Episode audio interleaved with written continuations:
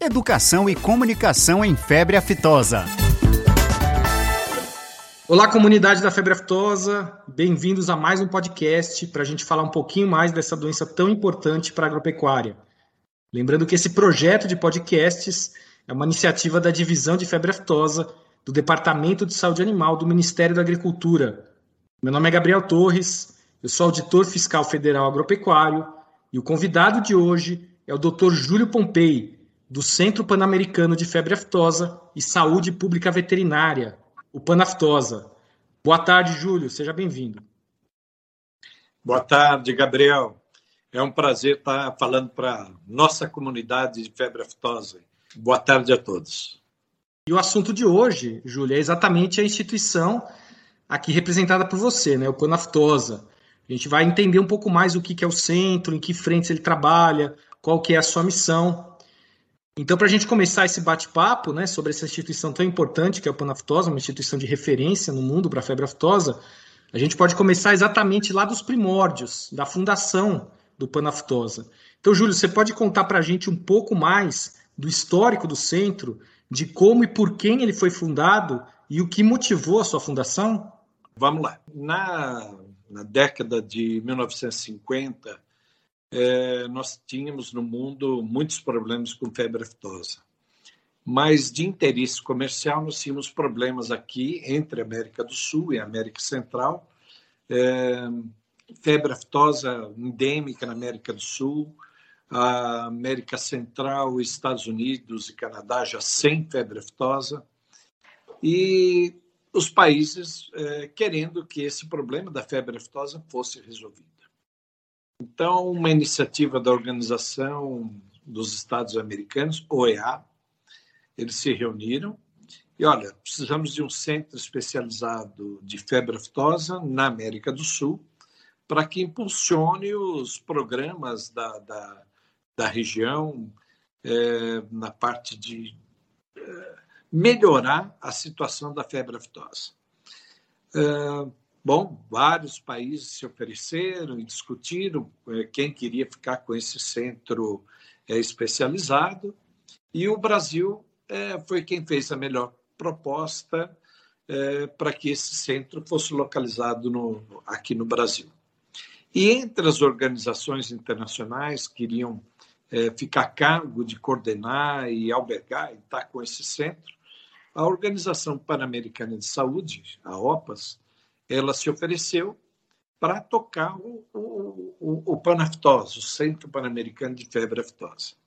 A OPAS já tinha um histórico, desde 1949, existe já um programa de saúde pública veterinária dentro da OPAS, que era aquela interface entre a parte de agricultura, a parte de, de saúde, a parte de é, saúde animal e saúde pública, né? tem muitas enfermidades, como a zoonose, que essa interface precisa ser atendida. Você não pode é, pensar em tocar um programa sem olhar a parte de agricultura, sem olhar a parte de saúde, olhar a parte de produção animal, olhar a parte de saúde pública.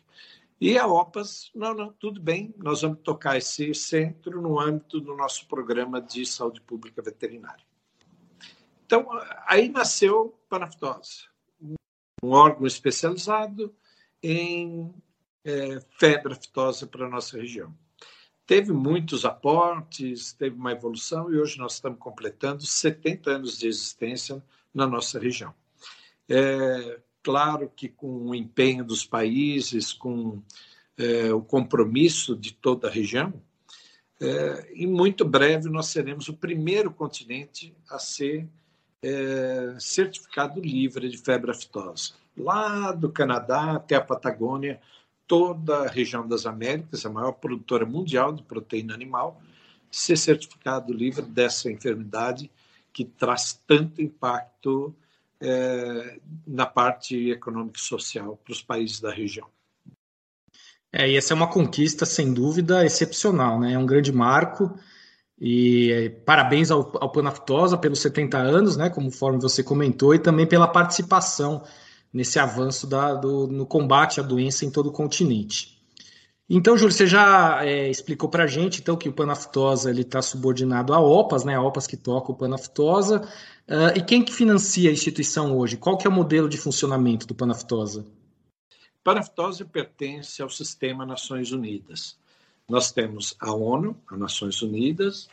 É, abaixo, nós temos o braço de saúde das Nações Unidas, que é a OMS, Organização Mundial de Saúde e a Organização Mundial de Saúde, ela tem, em cada continente, ela tem um escritório, tem uma, uma regional, vamos colocar. E a OPAS é a regional para a saúde da OMS aqui para as Américas. Né? Então, nós estamos dentro, no âmbito desse sistema Nações Unidas, com as suas regalias, com as suas seus compromissos, é, e a Organização Pan-Americana de Saúde foi escolhida porque, antes da criação da, da ONU e da OMS, já existia a OPAS, desde 1902 foi a, a fundação da OPAS, ela vai fazer agora 120 anos já de, de, de existência, a Organização Pan-Americana de Saúde, que foi a primeira organização mundial voltada à saúde pública e cooperação aos países de uma região. Bom, então, a OPAS é, ela coordena as ações panaftosa no âmbito da sua programação. É, a parte de financiamento, nós temos os recursos dos profissionais internacionais são é, custeados pela, pela OPAS. O Brasil ele tem um convênio desde 1951 que ele honra e de maneira fantástica é, faz a manutenção do centro, seu pessoal de apoio, suas instalações, laboratórios, é, e temos convênios com vários outros países que também participam dessa, desse apoio, desse acordo de manutenção dessa estrutura aqui na região. Nós temos acordo com o setor privado, um exemplo, Paraguai, o pessoal do Paraguai, nós temos acordo com o setor oficial, com o Senac do Paraguai, com Colômbia, com Brasil, é, com Equador. Então, com vários países que têm acordo específico de cooperação, alguns na área de aftosa, outros na área de saúde pública como um todo, e que isso permite a cooperação técnica da OPAS. É, o Panaftosa tem também um laboratório de produção de insumos de referência. E o recurso é, que é oriundo da venda, que não é uma venda, é uma reposição de gasto da produção desse insumo, financia também parte da cooperação da febre aftosa. Legal, Júlio. Você falou né, do esforço e do compromisso do Brasil em manter a sede né, do Panaftosa, é, desde os primórdios, desde a fundação, houve esse compromisso que se mantém até hoje. Né? E a gente sabe que a sede do Panaftosa hoje é em Duque, é em Duque de Caxias, no Rio de Janeiro. Né? Mas além de Duque de Caxias, existem outras unidades do Panaftosa? Qual que é a estrutura geral da instituição? Primeiro, a sede onde, onde nascemos, vamos colocar que foi no, no Rio de Janeiro, ali em Duque de Caxias. É, quando, em 1951, Duque de Caxias não tinha 20 mil habitantes e ficava a 12 quilômetros da fazenda, que era onde tinha o Panaftosa, tinha experimentos com animais vivos, é, tinha fazenda mesmo, é, tinha parte de quarentena, tinha parte de infectório, era, era uma fazenda. Hoje, Duque de Caxias tem um milhão de habitantes e ele já passou para frente do Panaftosa. Panaftosa está hoje dentro de, de, Duque de Caxias, faz parte daquela comunidade. É, Panaftosa tem ali em Duque de Caxias as suas instalações administrativas, técnicas, de é, a parte de é, treinamentos, a parte de zoonose, a parte de inocuidade de alimentos, que vamos falar um pouquinho depois. É, tem um laboratório de produção de insumos, porque não trabalha com nada que não seja é, no nível de biossegurança acima de NB2, nível de biossegurança 2 da OIE. E é nesse nível de segurança é, exigido, que quando os estados do Brasil avançaram para ter o reconhecimento de área livre, o Panaftosa é, que manipulava vírus de febre aftosa, que recebia amostras de outros países, recebia amostras do, do Brasil. É, ele teve que, é, vamos dizer, procurar onde se instalar para poder manter um nível de segurança que evitasse a reintrodução do vírus no próprio país, porque aí Rio de Janeiro foi reconhecido livre de febre aftosa. Não poderíamos continuar manipulando vírus ou recebendo amostras de vírus é, nessa localidade no país. E aí, num acordo com o Brasil, é, apoiou a conclusão do laboratório NB4 de Pedro Leopoldo, é, com uma capacidade de trabalhar com vários agentes, é, com toda a segurança é, necessária, e com isso ele pôde é, transferir parte dos seus técnicos e grande parte das suas atividades para o laboratório do MAPA, em Pedro Leopoldo, na parte de biossegurança NB4 OIE, certificada, para poder operar e continuar como referência o IEFAL, que é o laboratório de panafitose, em apoio à região. Tá certo, Júlio. E você comentou lá atrás, né, que quando o Panaftosa foi fundado tinha esse objetivo, né, do combate, a erradicação da febre aftosa, porque era um problema para os países da região. Mas a gente sabe que hoje o escopo da instituição é maior. Queria que você falasse um pouquinho sobre os objetivos e sobre a missão do Panaftosa no cenário atual aqui no continente. Primeiro, com a febre aftosa, como qualquer programa, é, o Panaftosa ele atua na parte diagnóstico. Então, ele ajudou para preparar a vigilância, ajudou para fazer a parte dos implantação dos laboratórios diagnósticos vesiculares na, na região, desenvolveu os kits diagnósticos até hoje são referência junto ao IE, junto a, a toda a região, não só daqui das Américas. É, teve a parte de vacina, então a parte de prevenção, que é um, também um dos pilares de qualquer programa de sanidade animal que a gente vai tratar. E com isso, e a principal que podemos falar também na parte de aftosa, que impactou muito na região, foi a formação de pessoas. É, nesses 70 anos, a grande maioria dos profissionais que trabalharam em saúde animal em nosso continente passaram por panaftose. É, por um curso, uma capacitação, um treinamento de gerente, de executor, um treinamento específico numa área de diagnóstico, numa área de é, epidemiologia, sempre teve uma formação. Porque a nossa região, e aí é que vamos para o segundo passo, toda a parte de sanidade animal e todos os programas foram estruturados em cima de febre aftosa. Febre aftosa foi o alicerce de qualquer serviço veterinário da nossa região, qualquer, qualquer um deles é, quando se instalou o programa de febre aftosa, você começou a estruturar os serviços veterinários regionais. É, Panaftosa recebeu, no final da década de 90, as, a função também que existia no CEPANS, o Centro Pan-Americano de Zoonoses, e foi para a Panaftosa também a atribuição de trabalhar com zoonoses. Em 2007, foi transferido também para a Panaftosa é, a função na parte de inocuidade de alimentos, que era o antigo IMPAS, que estava na Argentina, era também da OPAS, assim como o CEPANZO, e também suas atribuições e funções foram transferidas para, para o Panaftose.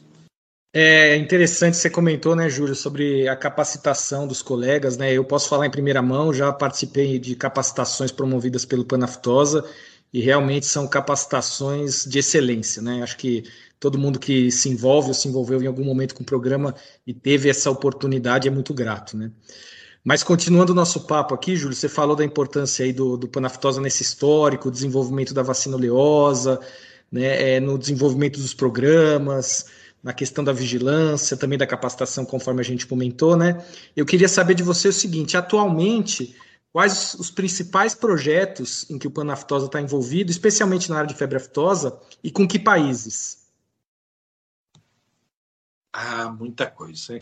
Eu creio que hoje, febre aftosa, nós temos que olhar um foco. Nós temos a Venezuela, que ainda é uma tarefa inconclusa, e para a região norte andina é, noroeste andina, é um problema sério, é um risco ainda da existência daquela circulação.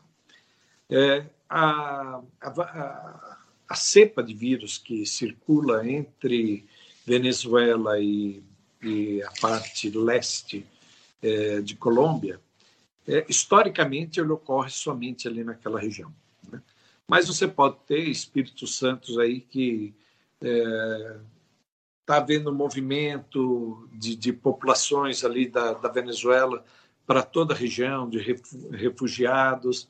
Então, temos sempre que estar alerta com esse vírus. Então, é, como a Venezuela é o único país na região que ainda não tem a sua certificação de, de livre, onde a febre aftosa ainda é endêmica, não temos nenhum comprovante de que ela foi erradicada, foi eliminada, é, hoje toda a atenção de febre aftosa está se concentrando muito mais naquela região da Venezuela. Então, primeiro é, é a visão de é, aumentar o quanto mais a parte de eliminação da febre aftosa nessa região da Venezuela e na fronteira com Colômbia. O, o segundo tema é não perder os avanços, né? Então, a, as áreas que já avançaram para livre de febre aftosa com ou sem vacinação, não temos um retrocesso. Nós tivemos aí 19, 20, é, o retrocesso na Colômbia, com uma reintrodução. Aí é, é, quando ocorre um foco, é que você perdeu a batalha. Quer dizer, é, toda a parte de prevenção, tudo que era possível, não, não, não foi realizado. É, então, é manter é, não ter aquele efeito serra, sabe? Conseguiu a certificação, pá, despenca. Conseguiu de novo, ah, pá, despenca. Não, não, não. Nós queremos que os países avancem e continue o investimento na vigilância, na manutenção e na prevenção para evitar a reintrodução. Como falei, tem 100 países no mundo que ainda tem febre aftosa. Nós temos que estar com, dormir com o olho aberto o tempo todo. O, o terceiro passo é o avanço final para a região. Além de, de, de, erradicar a febre aftosa na, na Venezuela, nós damos o passo necessário para é, suspender a vacinação. É, porque muitos países nos perguntam: escuta, uh, tem risco? Vocês têm febre aftosa? Não, não, está certificado livre, está certificado livre, está ok. Então, por que vacina? Ah, então ó, o problema é externo. Então, cadê o aparato de proteção. Né? E é então que nós temos que ver o aparato de proteção, uma, uma vigilância robusta, as medidas de fronteira sempre robustas e sempre fortalecidas, é, ter um banco de, de, de antígenos para uma rápida produção de vacinas, se necessário, que a vacina já se demonstrou que é um ótimo instrumento para você eliminar a enfermidade ela não é só para proteger, né? Ah, não, estou vacinando, está protegido. Não, é, você está protegido para cepas daqui, é, mas tem muita coisa de fora. E se já não temos mais risco aqui, nós temos que estar olhando para o que vem de fora. Então, avançar com banco de vacinas, avançar com vigilância, avançar com é, capacitação, é, treinamento para que se entrar, porque é, dizer, ninguém é onipotente, onipresente, né? E pode haver uma reintrodução, mas você ter equipes aptas a resolver o problema rapidamente no menor tempo possível. É, são muitos, muitos desafios, né, Júlio? E que bom que a gente teve aí os programas nacionais de febre aftosa que estruturaram, em grande parte, os serviços veterinários oficiais para enfrentar ainda todos esses desafios que você colocou e que o Panaftosa está ajudando os países a lidar. E, Júlio, como que é a relação entre o Panaftosa, né, que é um organismo internacional, é um organismo de referência, e os demais organismos internacionais que atuam aqui na região, né, como CVP, BID, a OIE, IICA, OIRSA, enfim, como, como que funciona esse relacionamento? Olha, é... primeiro tem instâncias que a gente discute é, o que compete cada um para a gente não duplicação, não ficar competindo com ações então, por exemplo, nós temos a parte de enfermidades transfronteiriças, né? É um, um tema que foi mantido por muito tempo pela FAO e pela OIE, é, onde os organismos internacionais sentam, Então, todos esses que você falou, IRSA, ICA, OIE, FAO e Panaftosa, dos organismos internacionais, sentam e discutem o que cabe a cada um, o que cada um vai ter a sua interface e vai ser, vamos dizer, o líder do processo. Então, paraftose está lá, a líder do processo com febre aftose com raiva. Então, é, todos podem participar, todos agregam esforços, mas em coordenação com paraftose, que toca os programas hemisféricos, tanto de raiva quanto o programa hemisférico de febre aftose, junto com os países. Todos estão olhando para os países. O país é, é quem nos criou. Nós temos a nossa existência por mandato dos países.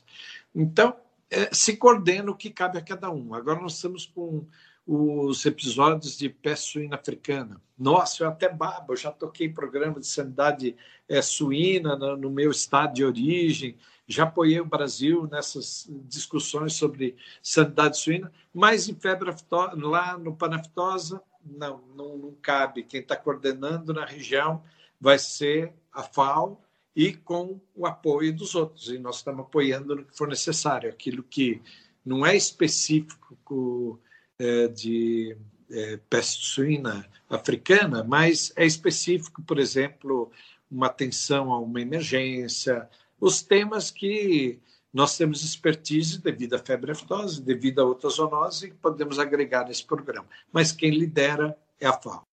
Tá certo, Júlio. E para a gente encerrar nosso bate-papo aqui, queria uma última visão sua, uma última opinião. Eu queria que você falasse um pouco qual que é a visão de futuro do Panaftosa, especialmente aqui para a nossa realidade, para o nosso continente. Bom, visão de futuro de febre aftosa é um continente sem febre aftosa, com certificação com ou sem vacinação, mas obviamente em muito pouco tempo sem vacinação porque não se justifica quando você tem realmente um país livre, uma região livre.